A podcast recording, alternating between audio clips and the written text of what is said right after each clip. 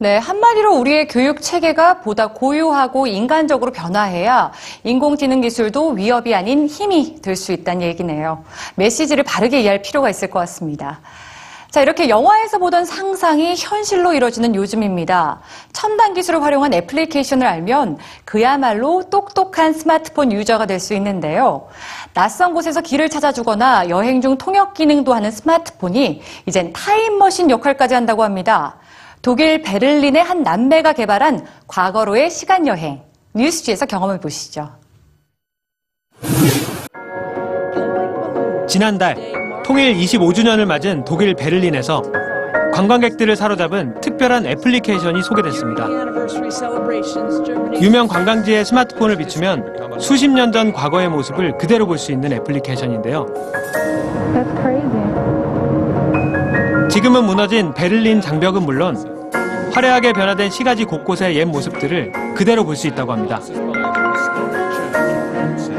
독일 통일의 상징인 브라덴부르크 문을 찾았을 땐 25년 전 장벽 위에 올라가 시위하던 사람들이 보이고 관광객들이 사진을 찍는 검문소 자리에는 팽팽한 긴장감으로 근무하던 미군들이 보입니다.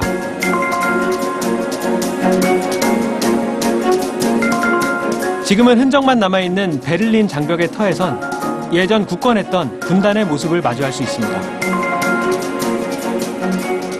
1945년 독일의 분단부터 1990년 통일을 이루기까지 곳곳에 담긴 역사와 사건들을 만나봅니다. 이 애플리케이션을 만든 주인공은 독일 영화 감독인 로빈과 TV 프로듀서인 티타 남매입니다. 마침 우리나라를 방문한 티타를 뉴스지가 만났습니다. We made it uh, for tourists and everybody who's interested in history because it makes history become alive. You have another sentiment if you saw it happening. They look through the device and, and, and they think they see, for example, the guy who built the, the brick builder who built the wall. Yeah? 그들이 만든 타임 트래블러 앱의 원리는 GPS를 통해 스마트폰이 알려준 장소로 이동하면 실시간으로 과거에 일어난 상황을 체험할 수 있도록 한 증강현실입니다.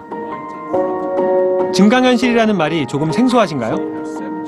영화 아이언맨에서 주인공 수트에 탑재된 인공지능 컴퓨터가 대표적인 증강현실 기술이라고 할 수 있습니다. 사물이나 장소의 정보를 이미지 그래픽으로 만들어 현실과 겹쳐 보이게 하는 첨단 기술 중 하나죠. 이들은 편리한 생활을 도와주는 첨단 기술들이 역사와 문화를 보존하는데 더 많이 활용돼야 한다고 생각합니다. There's hardly anything left of it because people just wanted to get rid of it. And that was a mistake because the young people today, the children and the very young people, they have no idea how it looked like. Therefore, it is very, very important to, to protect also the negative things. And 그녀는 마지막 분단 국가에 살고 있는 한국인들이 과거를 잊지 않았으면 하는 마음도 전했습니다. 그래야 더 나은 미래를 만날 수 있다고 믿기 때문이죠. in Germany, many people gave up on it long time before the wall came down. And um, even if it takes another 20 years, history changes and historical sceneries change. And uh, I'm, I'm convinced one day Korea will uni- reunify, so don't give up on it. Be prepared for it, no matter lo- how long it takes.